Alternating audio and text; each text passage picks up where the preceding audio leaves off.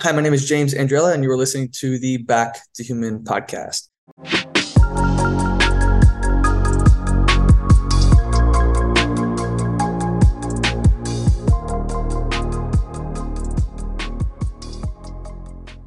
On today's episode, I have the pleasure of interviewing Krystal Weaver.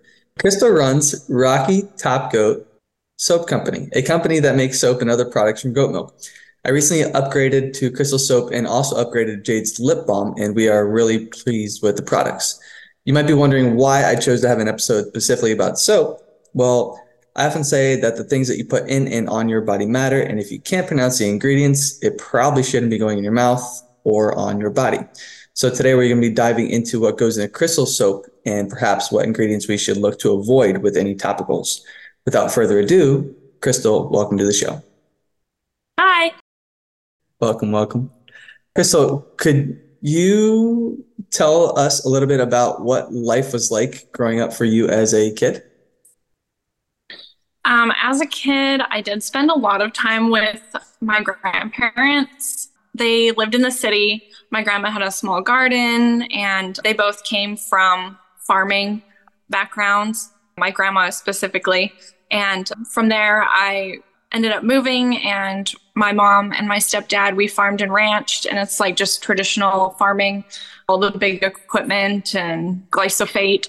And then I've always been into horses my whole life, but I ended up rodeoing and showing horses.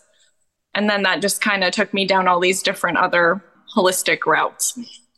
So they were using glyphosate and everything back then? Mm-hmm. mm-hmm. Yeah, unfortunately. Can't fix what you don't know. I imagine you're not using that with your products or on your ranch nowadays. No, definitely not. We've been pretty blessed with the place that we're at. It has only just been grazing and hunting, and there's never been any spraying or anything like that. So, hmm. pretty au natural.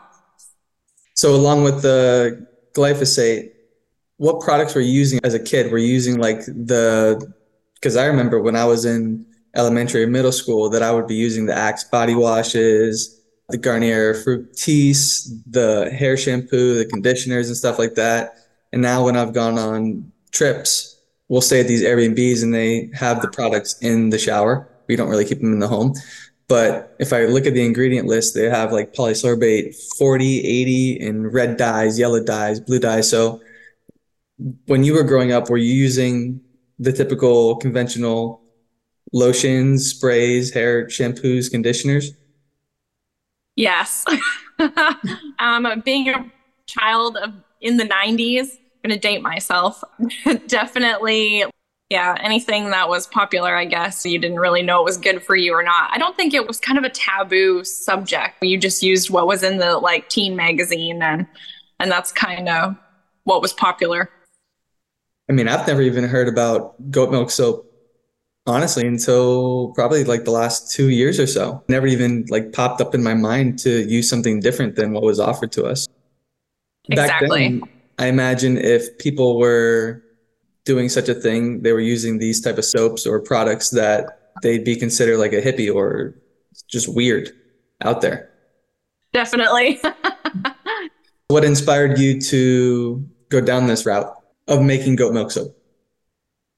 Basically, how it all started. I mean, I've always been kind of like more naturally inclined as in my adult years. I was introduced to goat milk soap and tinctures and stuff like that when I lived overseas in Australia. I found that more of like your natural products were bigger, popular there.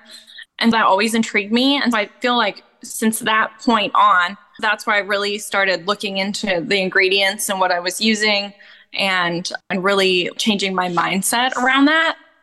I think it was just more natural for me to fall into the goat milk soap now as I've learned about what I need to be putting not only in my body, but on. And it's surprising to me how so many people are focused on what they put in their body and not so much on.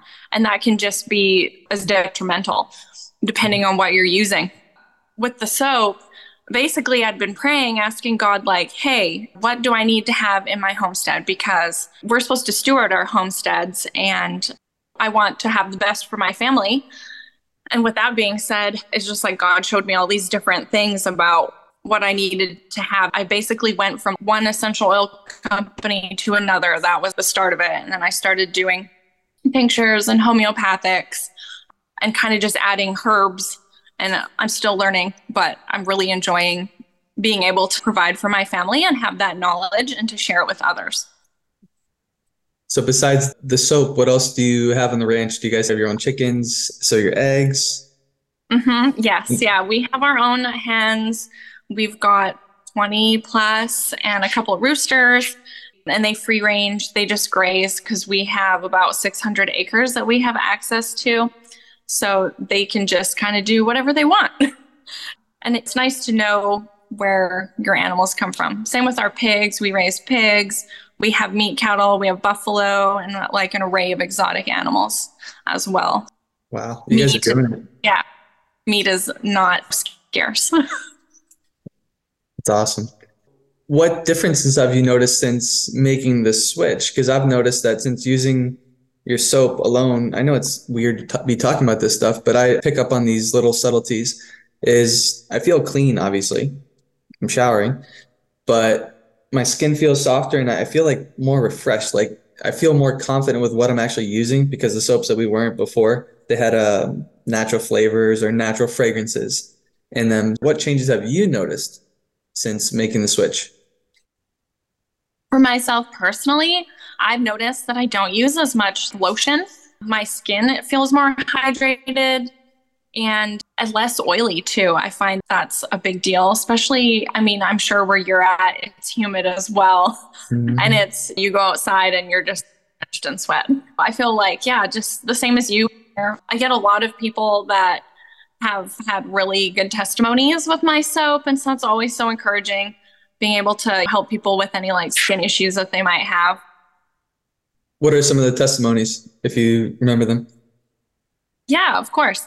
I'm going to repeat the less lotion. I have a girlfriend that messaged me the other day and she was telling me that same thing that she doesn't need as much lotion, especially coming into winter. It's a little more dry lip balm. I get lots of people that love the lip balm and even just yeah, helping their skin just be clearer or the felted soaps those are popular and a lot of people like those for exfoliation and tell me like they've noticed a huge difference in the like their skin how clear it is jade mentioned that too with her lip balm she said the very first day she's like well i'm throwing this one out i forget what brand it was that she was using but she only needed to apply one time and she was applying multiple times for the day and especially like right before she goes to sleep. So she threw out the old one and this is the mm-hmm. already within a day.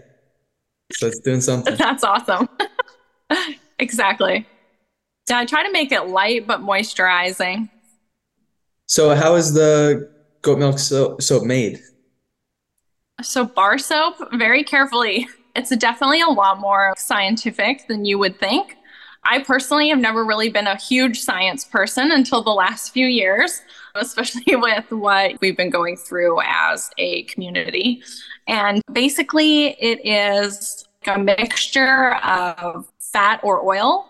And then you mix that with an alkali substance. So, like example, sodium hydroxide. And that's what saponifies like your oils. And then once the soap is mixed together and it cures, then that gets you your finished hard product. And then from there, like you can add anything that you kind of want, like herbs or essential oils. And I actually make my own recipes for my soaps. Over the last year and a half, I've really been like honing my skills and trying to come up with a bar that will last, but also smells nice if it has essential oils. And then also something that's going to be positive for your skin. So you're in the lab, you're cooking up in the kitchen. yes, basically.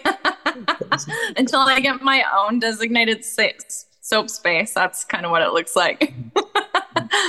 yeah, I mean, they look amazing. Not that a lot of people are probably going to take notice of that, but like the packaging and everything, it's it's I love being able to support small businesses and especially knowing that you're making this with intention you actually care what goes in the products when a lot of companies they're more concerned with like profit and what the bottom dollar is so um, i love being able yeah. to support this What about the essential oils?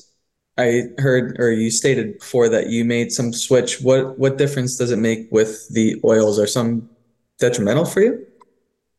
Yes. You basically make sure that what you're using has been third party tested because it's easy to like adulterate them or like mix in like an alcohol so they're not pure.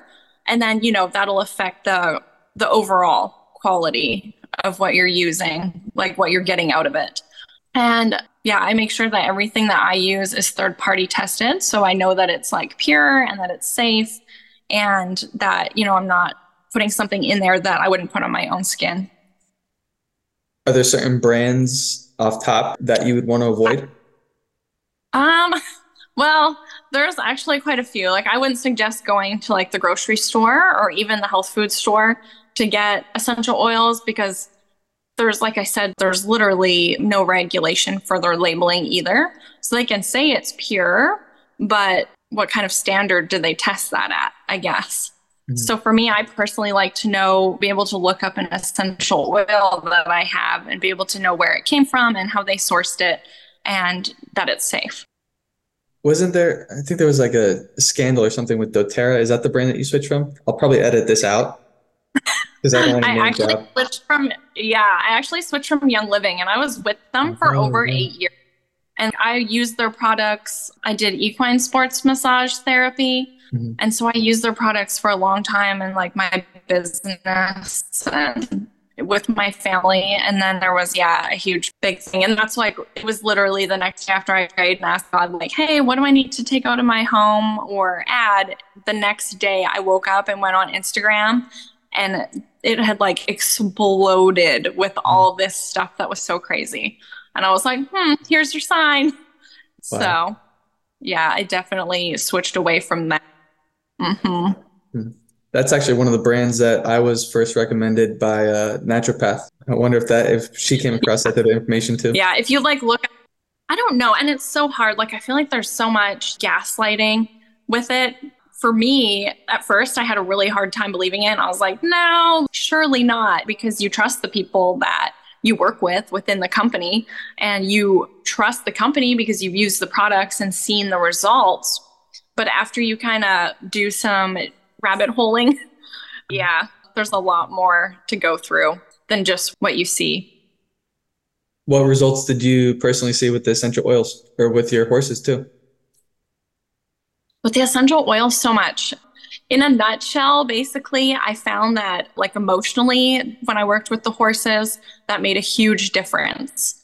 And repeat customers that I had, the horses were like they would look at their owner with disgust, but they would see me coming and they were excited to see me. Like you could tell they put their ears up and their attention was on me.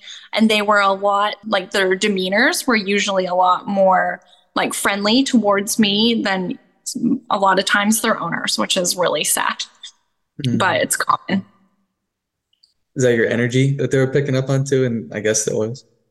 Probably so. I mean, once they kind of figure out, like, hey, you're here to help me, then they have a better attitude towards you. That's interesting. I was uh, actually going to get into essential oils. I have a huge book. It's called The Chemistry of Essential Oils Made Simple. It's like mm-hmm. 900 pages. I don't know if you've read that, but it's sitting on my bookshelf. I'm looking at it right now and I just never dove into it. I was looking to get certified and everything, but then once uh, I was going through like doTERRA and it seemed like a multi-level marketing thing. I feel like I was being sold, so kind of just took a step back. But now that Jade, she's actually becoming a doula and she's going through homeopathy. I'm sure this will be coming back into our space too, where we need to learn how to implement some oils, whether it's for um, if someone gets sick. So because we don't really want to go down the Western medicine route, tends not to lead to the best Agreed. results. I'm surprised that you actually experienced this over in Australia and then you were able to bring it back, like the homeopathy. Yeah, I find that more of a natural living is a lot more common. It's not like frowned upon as much as it is here in your North America, basically. And I've always kind of like leaned towards my adult life more of a hippie once I realized that what that things that come from the earth are supposed to be helpful and how they can help you. To me, that just made more sense. Just kind of common sense to be utilizing those things that God gave us instead of something that man made in a lab and mm-hmm. don't they don't have near the knowledge. Absolutely. I am in full alignment with everything that you just said. If it comes from the earth, yep. it's like simple. Even with with foods as well. It's like real food does not need a label on it. It doesn't it like speaks for itself. An egg's an egg, meat is meat. It doesn't need flour and all these preservatives and dyes in it. So what other ingredients go into the soap? So you said the sodium hydroxide, I believe. Obviously. Yeah. Yes. Yeah. And it really just depends on the soap. I have one soap, for instance, that I use a bunch of different oils and butters. And then for like herbs, I'll put in lemon balm or I'll put in anything that's a green powder. I even use the egg whites from our eggs, our own like hen's eggs. And we also have buffalo. I'm not sure if I mentioned that before, but they have like a lanolin in their fur that they will shed just like any animal coming into summer. And I also will go and collect that.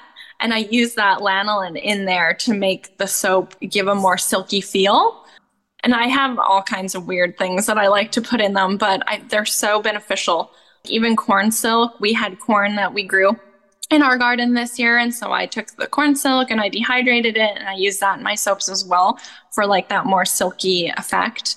And everything that I put in my soap, I try my best to do either local and it's grass fed, like for the tallow, or organic, or things that we even grow in our own garden or that I've wild picked myself. And moving forward, that's my goal is to really be more able to use more product from our own property than outsourcing as much as I can. How is it around where you live? Are people a little bit more holistic minded? I would say they're opening up to it. We have like a local little market that we do, and I find a lot of people, it's taken them a little bit to get used to that because it's kind of like a small community mentality where they've done something the same way forever. Mm-hmm. And so trying to be open minded to something different, it's definitely been a challenge. But we at this little market we're even doing where we swap a lot of things now and so different people in town like one lady makes sourdough and she sews and i have soap and then another lady has pot holders or whatever eggs and we'll just kind of trade these things and i think throughout that happening. It's been showing people that there's a more organic lifestyle and that we can all like benefit from it. It's been fun. That sounds awesome. It's like exchanging commodities instead of currencies over there. Things that you actually need. Yeah. Wow. Yes, exactly. It's been really fun. What ingredients should we be looking out for in the typical body washes or soaps and why are they harmful? The first one I'm going to cover is fragrance. That is something that is has zero regulation on it. I know you and I've talked about this. If anyone has Netflix, to go and watch the documentary called Stink. It is that's what opened my eyes a lot more to basically everything has some sort of fragrance in it. And with a fragrance, it could legit just be like weed killer and they could put some sort of a smell on it and call it fragrance mm-hmm. which to me is insane. Like, think about all the perfume that you probably or cologne that you wore as a teenager. It legit could have been anything in there. And you were spraying that on your body, which is like your biggest organ, your skin. Mm-hmm. Your skin. and yeah, that has really, and I always try to tell people watch this because for me, that was a huge game changer, especially about doing better for my family. With the fragrance, it's not regulated. And I don't know, if you look up some scientific studies, it can cause respiratory issues, like basically anything, cancers, skin issues. It's definitely not something that I would want in a product that I put in my skin or anyone else's. I wouldn't want that at all. Another thing, like you mentioned, is like dyes. Any sort of dyes, because like Red 40, for example, has been linked to so many different issues, ADHD and all kinds of stuff. And so that's something else that I would also make sure. And when I always look at product, if I have to outsource something, I'm looking to see how long the ingredient list is and where things are on the ingredient list. Like example, for me, goat's milk is usually second or third on the list because usually an oil before that is something that takes up the most space in the soap mm-hmm. in the recipe. Yeah, I really just want to look at if I can even pronounce any of these things. I'll Google them and find out what's in them, what they are made of, or where they're sourced from, things like that. So natural fragrance, similar to natural flavors, which you'll find in a lot of processed foods, is literally just anything weed killer potentially. Yeah. Yeah. And then as you yeah. stated, people are putting this on their skin and they're rubbing it in their armpits, their genital area as well, all these glandular tissues. Like, I don't think people understand that we can absorb material or these chemicals through our skin, even things like um, sunblock it's like this gets into your bloodstream, so it could cause some endocrine issues, cause some hormonal issues. And then I know that when people are dealing with some type of skin issue, one of the first things that they want to go to is they want to go to topicals or they want some creams, some lotions in order to kind of settle it down a little bit. What's in that? And then to my knowledge, if you're experiencing some type of skin issue, this is because something internally is off and you need to fix that. Generally, in my experience, it comes down to what you're eating. And I notice a huge difference when I cut out drinking beer, liquor, and remove gluten from my diet. I used to deal with some eczema around my face, especially on my nose, my forehead area. And it was like really, really painful. It was like scaly. But as soon as I ditched those foods, it went away. No topicals, no creams would really get rid of it. Yeah, that's exactly it. Have you ever read the book Wheat Belly? That is literally next on my list. It's sitting at the top of my shelf. I want to do an episode on that as well. Oh, you're gonna you're gonna love it. Yeah, that definitely opened my eyes to how processed everything is. Just even you know for centuries. Mm-hmm. Sadly were you dealing with any health issues yourself prior to getting into this or like becoming more holistic? Well, yes. Back in 2011, I went to a naturopath because prior to that, I went to just a regular Western medicine doctor. And I was like, hey, I'm experiencing all these different symptoms. Can you help me? Basically, I've never been, I spent, when I was a little baby, I spent a lot of time in the hospital. And that's not something that I have ever felt comfortable with. I went to this guy thinking that he would actually help me. And to my surprise, I was 22 or 21, and he told me, Well, you're not 18 anymore. And I was like, Hmm, interesting. So moving forward, I went to a naturopath. She got me, I went gluten free, dairy free, and just so we could kind of like cut all that out and then see bring things back in and see what was more of an issue. After that point that's really when i feel like i amped up my the things i put in and on my body. It's just been like a journey. It's trial and error and you're going to find things that work better for you than might work for somebody else and it's really just dependent on especially like your toxin load and your gut health and things like that. So while you were going through that transition, do you remember what your experience was like? Was it was it difficult for you? Was there times when you just were craving the bread or was it more just like, okay, I want to fix this issue and my desire outweighs any of these cravings that I'm currently having? I find for me, I've always kind of leaned towards sweets. I like a good sweet, like chocolate, it's probably up there. I found for me that was probably the hardest thing. But I was reading this girl that I followed at the time, she would say that like if you were craving a sugar, that means you needed to eat more fruit. And if you were craving a salt, that means you needed to eat more veggies. And so that's what I did. I basically replaced that with, you know, something that was much better for me. So that's basically the hardest thing. And also at that time, there wasn't a lot of options. I felt everything was just so processed and people were just trying to figure it out. Like if you would go in, the health food section was like this big in any kind of store. That made it a little difficult, but it got me also to be more creative with what I was eating. Like, for example, because I loved sweets, one thing I would do was I would take a rice paper and put peaches in it with some like cinnamon, a little bit of honey, and then I would just put that in butter or whatever and and fry it up. It was like a peach cobbler, honestly. It was so good without all the extra stuff. I just kind of did stuff like that. And my roommate at the time thought I was so weird, but she got on board. And after about two weeks of changing up my minerals and vitamins that I was taking, and even getting more into like a pattern as much as I could because I was working two jobs and I was working on horses and roping and doing all the things. And I found though that I had so much energy, I could go to sleep at like 11 and wake up at 5 and I could go all day long. And even my roommate was like, "What are you doing outside all day?" Because we mm-hmm. lived on a big ranch and I was just getting stuff done.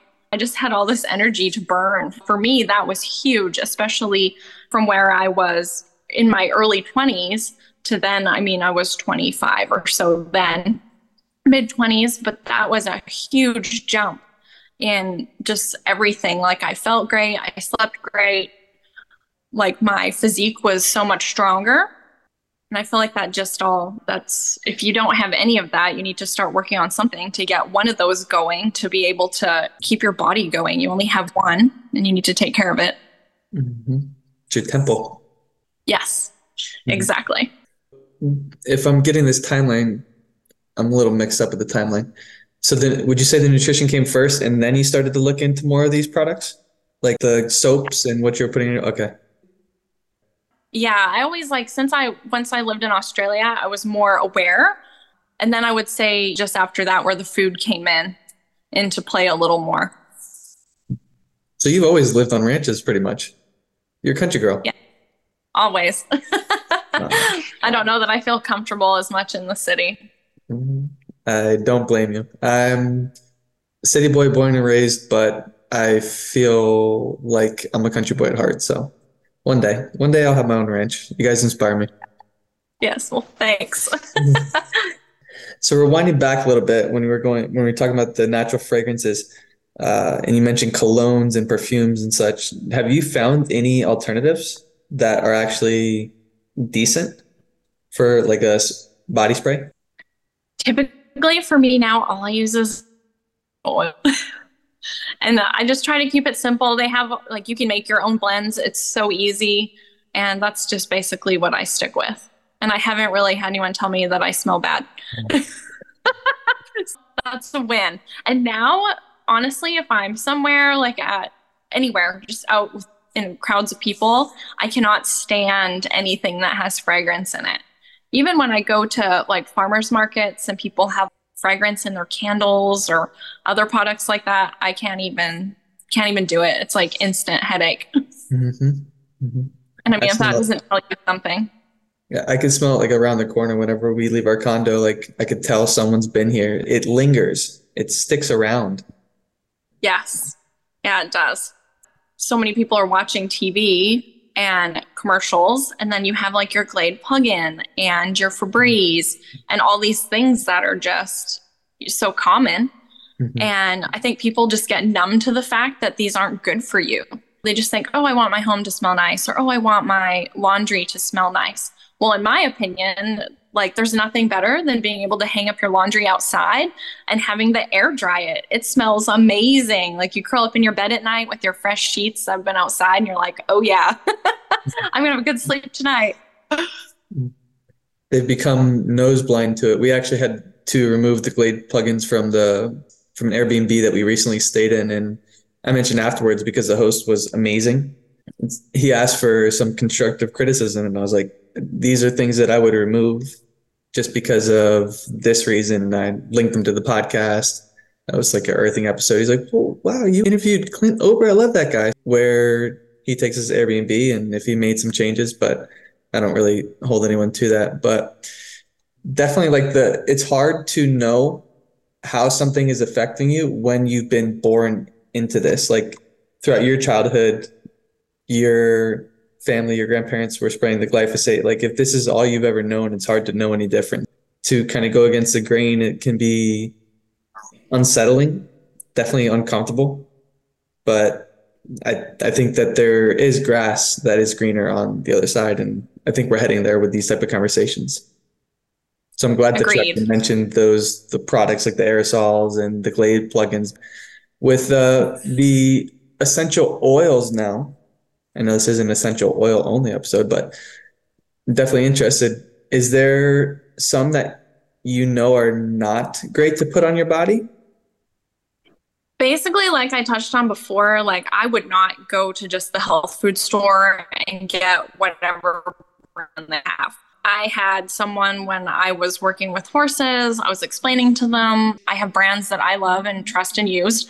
And I would suggest I am familiar with this brand. I can't vouch for any other brands because I don't know where they are, except I told her to go do something with this horse and to get the oils that I suggested and to do that. And she went to the health food store and got those oils, and the horse hated them. And she was like, Well, he doesn't even want anything to do with it. And I was like, Well, it's probably because you went to the health food store. And she got this other brand that I had suggested. And from then on, that horse was all about it just changing one little thing. And even with my goats, I do that. I use essential oils on my goats. I use, I'll make fire cider. I don't know if you've heard of that, but it's all like apple cider, vinegar, and herbs and stuff. And we take that internally, feel like our respiratory is getting a little bit iffy or feeling a little run down. But I also give stuff like that to my goats. My goats get garlic, they get herbs that are formulated by a herbologist, all kinds of different things it's just basically you should do your own research. I definitely recommend that. And like I said before, you want to go with somewhere that you can like email them and say, hey, I have this bottle and it has a serial number on it. Can you tell me where this is sourced from? And things like that. And they should be able to tell you. If they can't, then I would definitely not use that company. I would search elsewhere because I know a lot of people are bang for your buck kind of thing, but you also get what you pay for. I'm a firm believer that if you're going to invest in something, that it's going to work better. Mm-hmm. And animals are a great litmus test for this. I think that's actually how PEMF actually started with equestrians, if I have that correctly, where animals aren't really subjected to the placebo effect. So if something works, that means that it really does work. And I imagine with some of these oils that they have in the health food store, I've smelled them before. It's almost like you can smell that they're synthetic or not authentic. You can tell the difference. Yeah. It makes a difference. It does. It really does. Like it might as well be fragrance. Honestly, for some of them, I'm like, wow, like Walmart people go to hmm. Walmart and Target and get them. I'm like, oh, like I wouldn't even put that in a diffuser because then you're breathing that in. It's the same thing as applying it topically, mm. in my mind, anyways. No, probably right. The last thing with essential oils that when I asked about the topicals, if any are like potentially dangerous, I remember I came across a study that was lavender, how men should not be putting lavender on their body because it will actually like tank their testosterone. If mm-hmm. I can mm-hmm. find it, I'll, I'll send it over to you. That's why I was asking, particularly like if we need to dilute them, if some need to be or okay to do directly. Mm-hmm.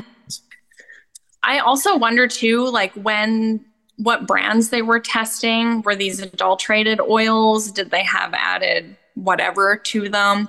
I don't know. I just know that what my experiences have been, and like I personally for example, my husband, he's been using oils for almost 10 years, and I've never noticed any difference with him. Same with my horses or my goats. I think it's just, yeah, I don't know. It's hard to hard to say with that personally. Was it hard to get your husband bought into the soaps? I remember actually on your stories a few weeks ago, uh, it was something along the lines of you thought you were marrying this girl or this woman, and all of a sudden she's drinking raw milk, she's ditching fragrances, the Glade plugins, and stuff like that, something along that those lines. Was it hard to get him bought in? Um, no, I wouldn't really say his family, his mom in particular, is very holistic. She's taking her like naturopathic doctorate. And yeah, it's been an interesting journey. He mostly just makes fun of me, especially with the goats, because he grew up showing meat goats and doing FFA and stuff like that. And ranching goats have a purpose. They are part of an income strategy to keep your ranch going, and they're also an animal to provide for your family. They, he grew up eating a lot of goat meat. And he makes fun of me with the milk goats because I like to call them the princesses of the goat world. they are very particular. They have big personalities. And yeah, he mostly just makes fun of me because here we are, we're all drinking raw milk. And even with the goat's milk, when we first got our milk goats, he was not sure because you think about the stuff you can get that's readily available at the store, it does not taste very good. It's mm-hmm. very like billy goat kind of what a billy goat smells like to me. That's what the stuff at the store tastes like, which isn't very good. I wouldn't suggest going up to one and smelling it. But yeah, so, with having this herd that we have now and the holistic practices that we use with them, like the milk is hands down, it's just hands down so much better. And we drink it raw, we don't pasteurize. I find a lot of people put too much thought into what the world is telling you to do and what's safe and not safe and really just making it harder than it is. I don't think it needs to be so difficult. We're just trying to keep it simple and he's very Charlie's very supportive. Yeah, he just it's kind of one of those things where I show up and I'm like, "Hey, I have 10 goats." And he's like, "Well, this is a little inconvenient, but okay." he doesn't he mostly just makes fun of me. Did you grow up yourself drinking pasteurized milk? Yeah. Yes. Yes. Mhm. Yeah. And that's another thing like when I lived in Australia, they had a milk goat and or a milk cow, sorry. And yeah, I always thought that was weird. But the funny thing is, is when I lived over there, I was fine drinking milk. And even after I traveled there several times after I lived there, I grew up in Canada. So drinking milk there and even traveling in the US and being here, I was not able to really, like, it didn't digest well. Mm-hmm. But I could go to Australia and I had no issue. But if you go to the milk section at a store, here we have what, six, 10, 12 plus different kinds of milk that you can choose from, different strengths. Like some's a heavier milk than, you know, a 2% that's like watered down. They had at the time two different kinds of milk that you could get. I'm thinking that they probably had different pasteurization processes than we do here and stuff like that. Hmm. I found the raw milk was a lot more like palatable so let's talk about your princesses then, the ones that supply the milk. Yes. You mentioned that you have a holistic practice for them. How do you keep the herd healthy? Basically, we base their health on we do we use a lot of herbs mainly Fir Meadows. They have blends already and mostly the biggest reason for doing this too is because if we were to use like a western medicine dewormer for example, that would affect the milk. I wouldn't be able to drink or use the milk for anything for at least three weeks. That's what they tell you. I'm sure it's probably much longer than mm-hmm. that. We looked at things that we could use that we didn't have to worry about that. And not only just, you know, for milk, but also in the soap, because that'll transfer as well. We use like apple cider vinegar. I put apple cider vinegar with the mother that goes in their water like I said before, they get garlic. That's great for their immune system. And then I also do a mineral buffet with them. Basically, it's just like 22 total that I have out for them of different things like copper, um, sulfur, zinc, just anything that they might need or be deficient in, like phosphorus also. And I have that out for them, and they love that. And they can actually regulate what they intake. And I did originally have them on a premixed mineral that was highly suggested by many other breeders. And I noticed that my goats weren't like their hair was like sun bleached more. They weren't, they didn't have as dark of a coat and shiny. Their coats weren't as shiny.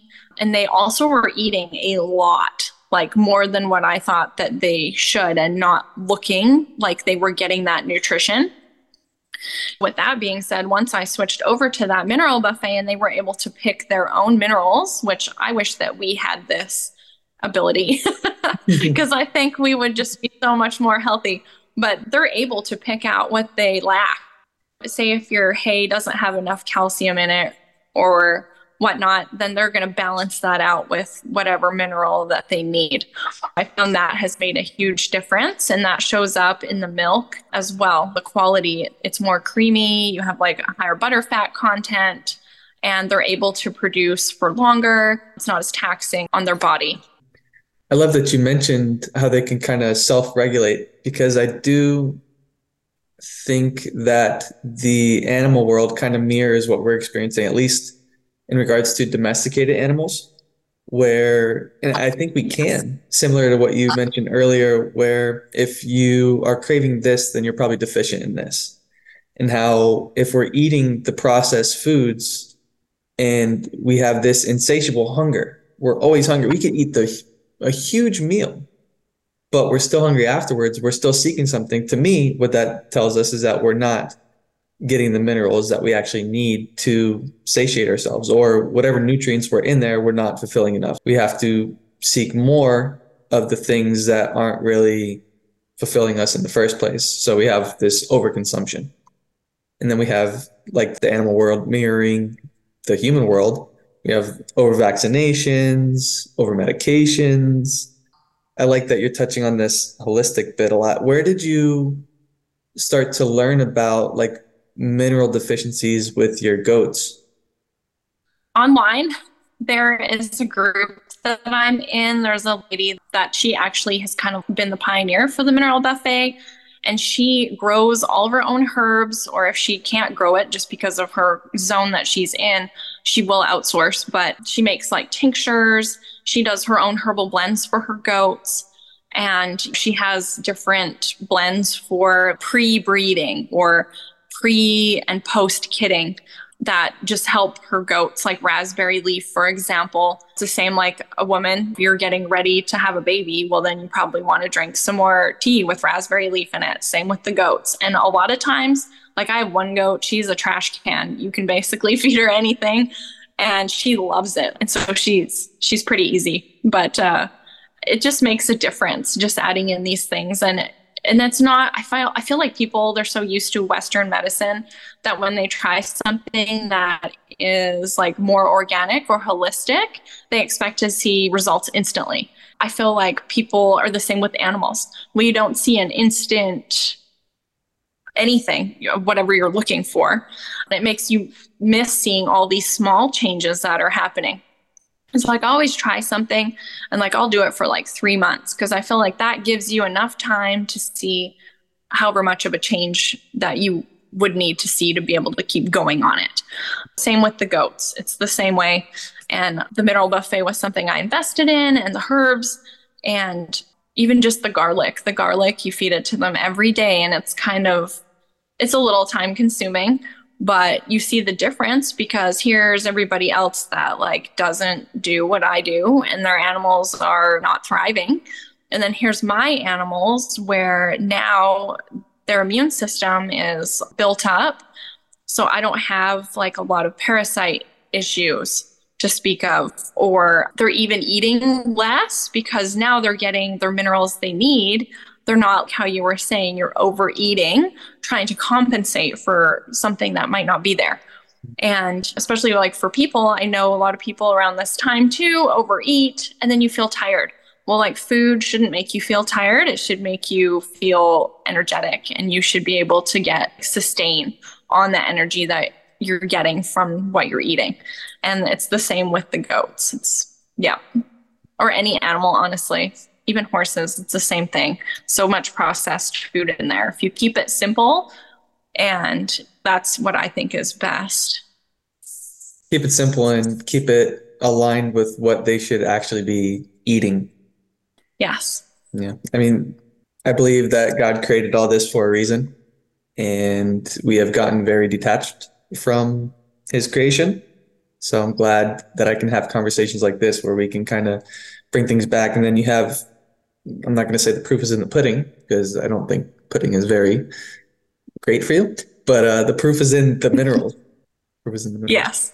I read a book a while ago. It was called Soil, Grass, and Cancer. I don't know if you've come across this, but since you mentioned copper and the minerals, it, it kind of lit off this light bulb in my head and it stated how, more so with cows, I don't know if they mentioned goats in there, but if they were copper deficient, it would lead to things like tetany, where they just like seize up completely. I believe that's what that is. So, what do you do for the soil? Or is it mostly just the the minerals that you're feeding them? What do you do? You do anything different for the soil that you guys have on the ranch? Not particularly. You can go to any your local FFA agent or your like local agriculture agent in your town, and you can find out what your area is lacking in or what it's what it's over providing. I think that's helpful as far as looking into like what you're feeding them. I know particularly where we live, it's a little bit more of a hard water. I like to take horse filter or like an RV filter, it's kind of the same thing, and put that on their water hoses. That's helpful. As far as the dirt itself goes, I would if like if I was going to go buy something to live on, I would make sure that place had not been farmed like traditionally or that you don't have you're not surrounded by neighbors with cornfields or whatever. Because in my mind even if they're spraying it next door it's going to leak onto your property. There's not very much property and they're not making any more. But if that's something that someone's looking at i definitely would try to not get like old farmland and I feel like just because where we live, I've been so blessed to not have to think about that because regeneration takes time. Mm-hmm. And be 80 years from now, well, to think about my family and my little boy and that what he's going to have to be dealing with years from now. It's really just thinking ahead. And same with myself, trying to see where what I lack in or what I'm needing. And our animals, our livestock, the same way. I definitely I'm always thinking about what would be better for them and for mm-hmm. us. So, yeah, you're stewarding. Yes, stewarding. I believe it's also called husbandry, like yes, with the land. Mm-hmm. Animal husbandry. And I think that's interesting. You mentioned cows because they're a ruminant as well. The goats and the cows eat very similar. Their stomachs are built very similar. Yeah, that's interesting. I'm gonna have to look that book up. I'll send you a link to it afterwards. It's kind of hard to come by, but I think it'd be right up your alley. Getting back to the the goat soap, I noticed that you have a few different ones on here, and, and some look pretty cool. You put felt on them. What what's the purpose behind the felt with some of these soaps? Is it just to like make it easier to handle? Yes, that is one thing that it's helpful for. Mostly, I find that people like it. It's a very mild exfoliant and I try to use a merino or like a mixed merino because of the like hair follicle itself is a lot better quality and softer. And then also like the felt will help wick away the moisture on the soap so it'll make it last longer. You don't need any sort of the loofah because you already have that felt on there to be able to gently exfoliate. I find lots of people like it for their face bars. I've been getting people that have skin issues that have been messaging me telling me how they really like it and it's very gentle. And I think that in combo with the soap itself definitely has a lot of value. And it's honestly probably my best seller right now, mm-hmm. especially for kids. It's hard to find something that kids like and it's colorful and it makes their bath time fun. I think that'll be my next purchase. I didn't order those this time around, but yeah, I'll have to like before I put them online. Your username on Instagram is actually Regeneration Ranch. What other regenerative practices do you guys practice? The whole vision for us when we came to the ranch a few years ago was that we wanted to do the regenerative agriculture, especially because where we live, um, it's very rocky and very dry. For instance, this summer we had over 100 days that were over like 110 degrees for the high. And it was awful. And until then, we hadn't had any rain.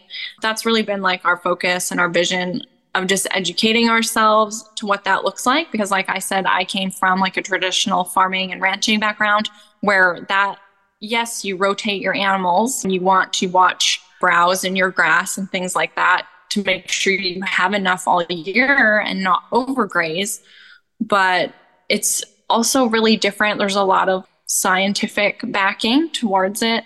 And and a lot of studies are being done about how that's positive just for the earth in general especially even the animals how they're getting a better quality browse rotating them and having fresh source available at all times. And that gives your property a little bit of time to rest and and just yeah regenerate itself like how it's supposed to so no monocropping or anything like that what do you guys grow we just have a garden for now.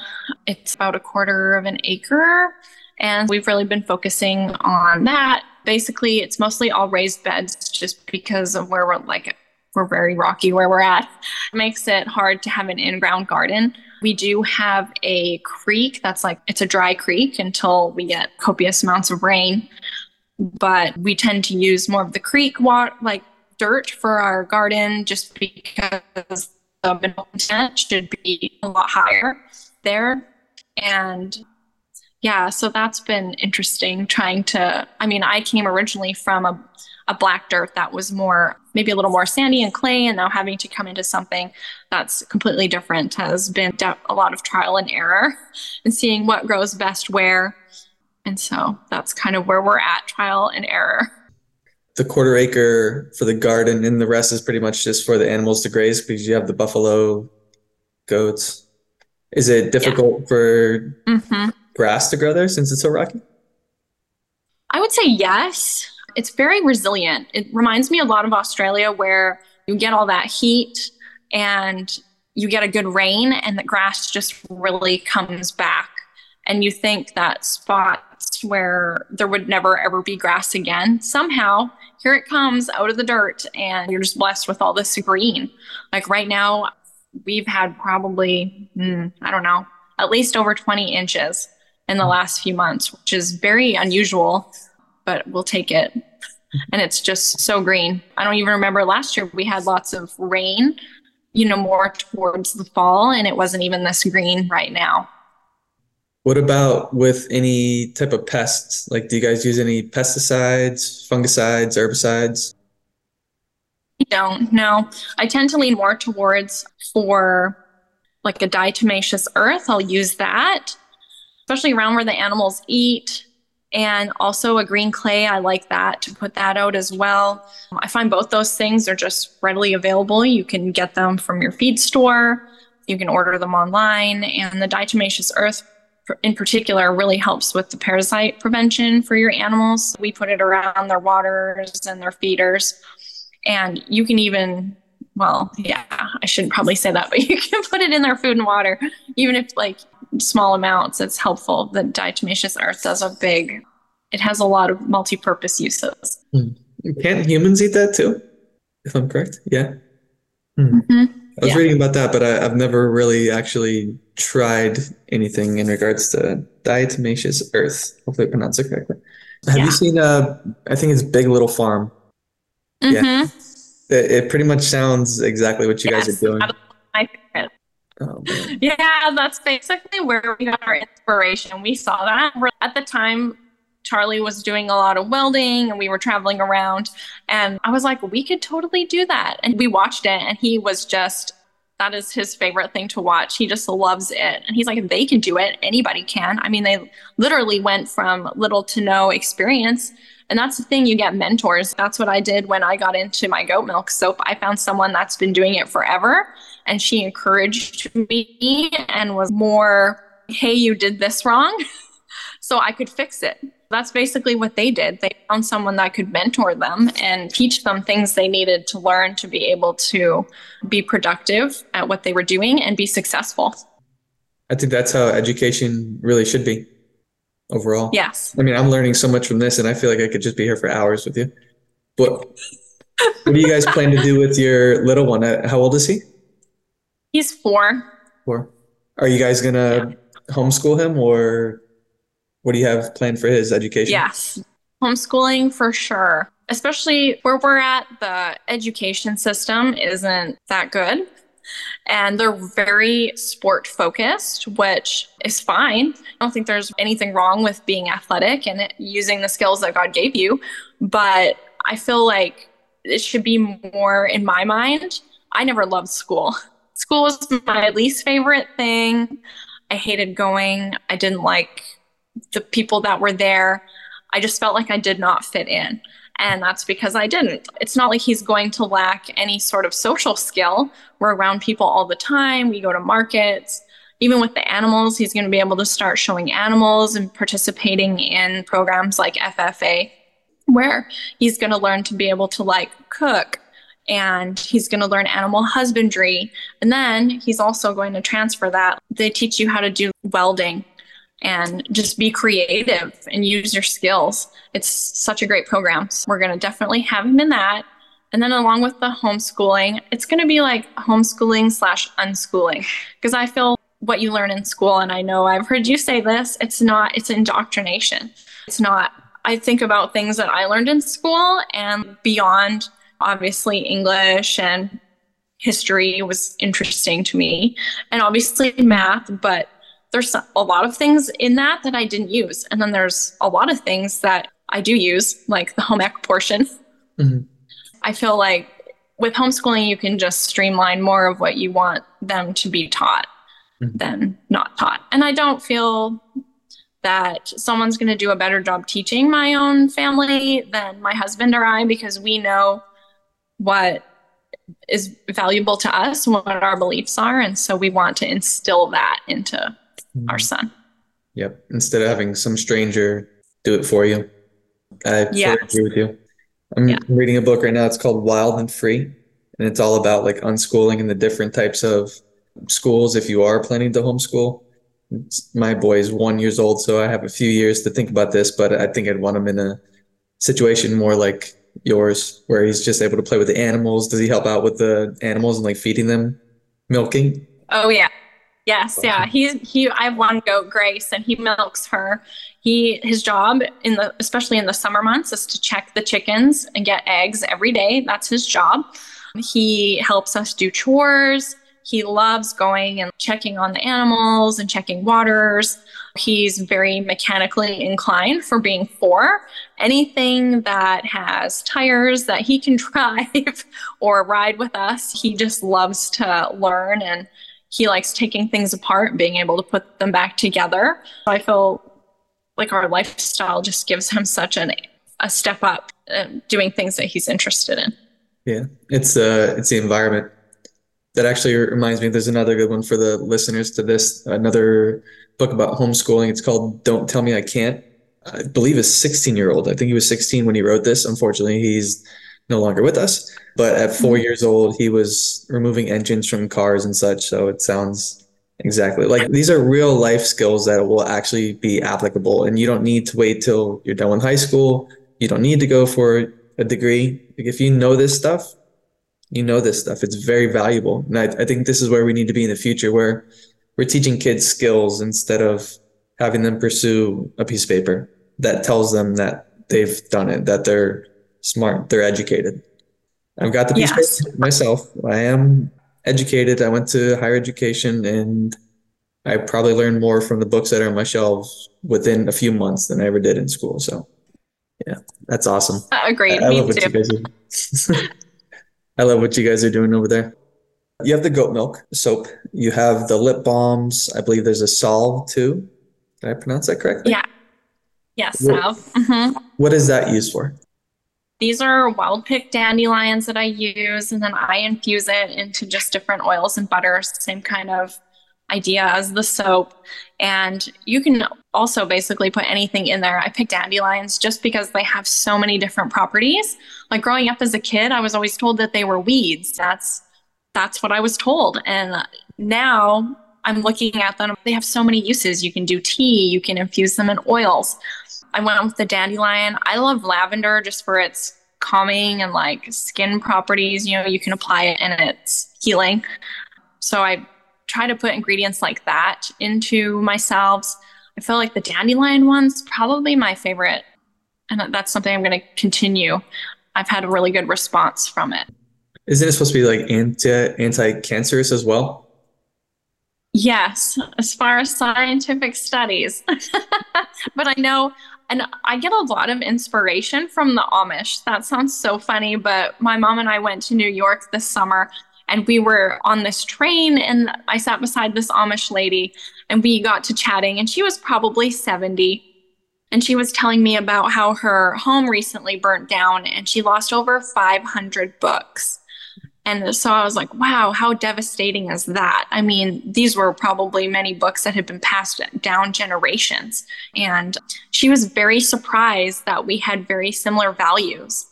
And I really wish now that like I could have got her phone number or her address or whatever to stay in touch with her because she was just a wealth of information.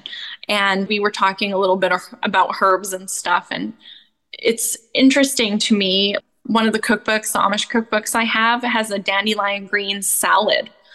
And that's not something that if you didn't grow up with that you would think of. Like if you would have told me 30 years ago that I would be eating a dandelion salad, I'd be like, yuck.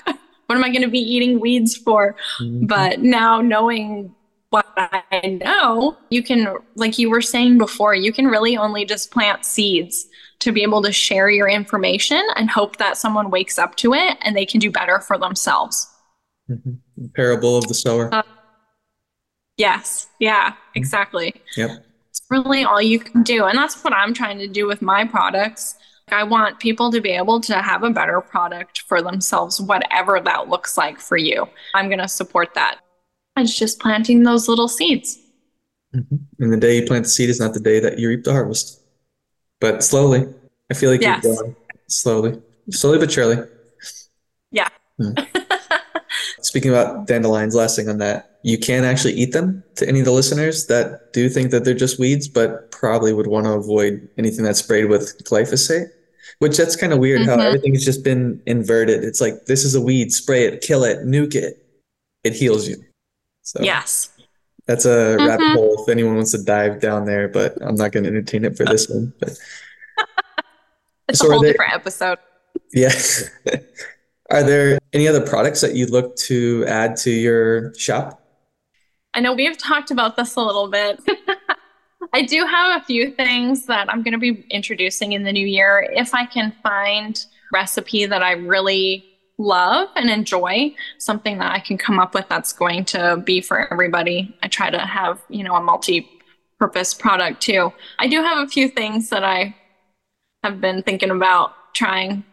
And that's another thing. I always test everything. Yeah, I don't just launch it like the day after I make it. It's, you know, I try it out and make sure that we all love it and that it has the properties that I'm looking for and whatever it is that I'm making and that other people are going to enjoy it. Might be a next year thing that I'll be adding some different products, but I hope to. And I'd also want to add more soap.